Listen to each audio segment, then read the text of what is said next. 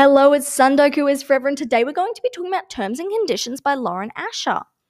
Who is Lauren Asher? Lauren Asher is a writer who enjoys writing flawed yet relatable characters you can't help loving. She likes writing fast paced stories that her readers eat up. She's the author of the well known TikTok famous Billionaire Brothers series, which we're going to be talking about today, which consists of the fine print, terms and conditions, and the final offer. So, terms and conditions is the second book, but is it is the one we will be talking about today.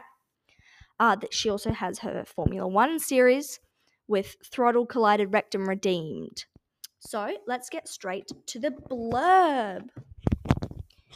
The Dreamland billionaires are back. I'm destined to become my next CEO of my family's media empire. The only problem my grandfather's inheritance clause. Fulfilling his dying wish of getting married and having a heir seemed impossible until my assistant volunteered for the job. Our marriage was supposed to be the perfect solution to my biggest problem. But the more we act in love for the public, the more unsure I feel about our contract. Caring about Iris was never part of the deal, especially not when breaking her heart is inevitable. My plan to marry Declan was simple in theory. Move in together, throw a wedding, have a baby. We set the rules to prevent any kind of issues, ones that were never meant to be broken, no matter how much Declan tempts me. But what happens when our fake relationship bleeds into our real one? Falling in love was never an option, at least not for me. So we have like the boss trope, which I love, by the way, and the billionaire series. And this one actually reminds me a lot of the Billionaire Brothers series by Meghan uh, Meghan Quinn, I think her last name is. And their last names are also Cane. It's very similar. Well, not really, but also. So, an empire.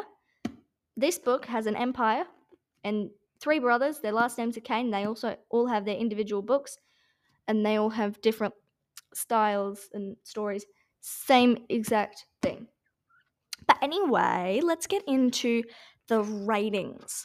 Spice, I'm going to say three for this one. Like, it's spicy, but it's sort of closed door at the same time.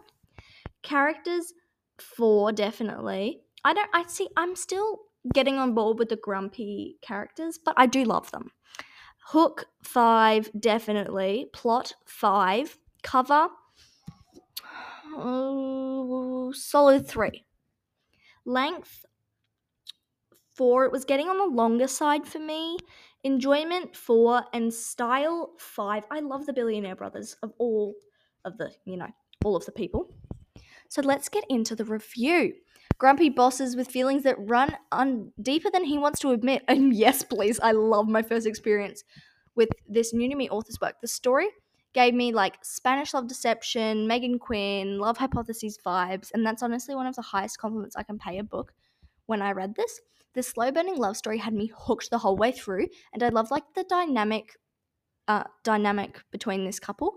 Our hero is typically a moody, bo- uh, moody, broody billionaire, but he's got a marshmallow heart for only one girl, his assistant Iris.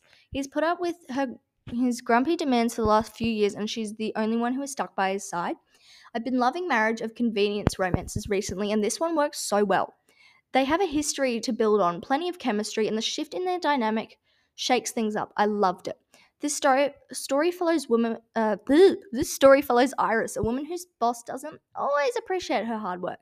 She's been working for Declan for the past three years, and it's a little shocking to everyone she's lasted this long. Iris has even arranged a marriage of convenience for Declan, only to have it fall apart last minute. Declan's job is the most important thing in his life, and he needed this marriage to work. So, what does this great employee do? Offer her boss, offer to marry her boss, of course.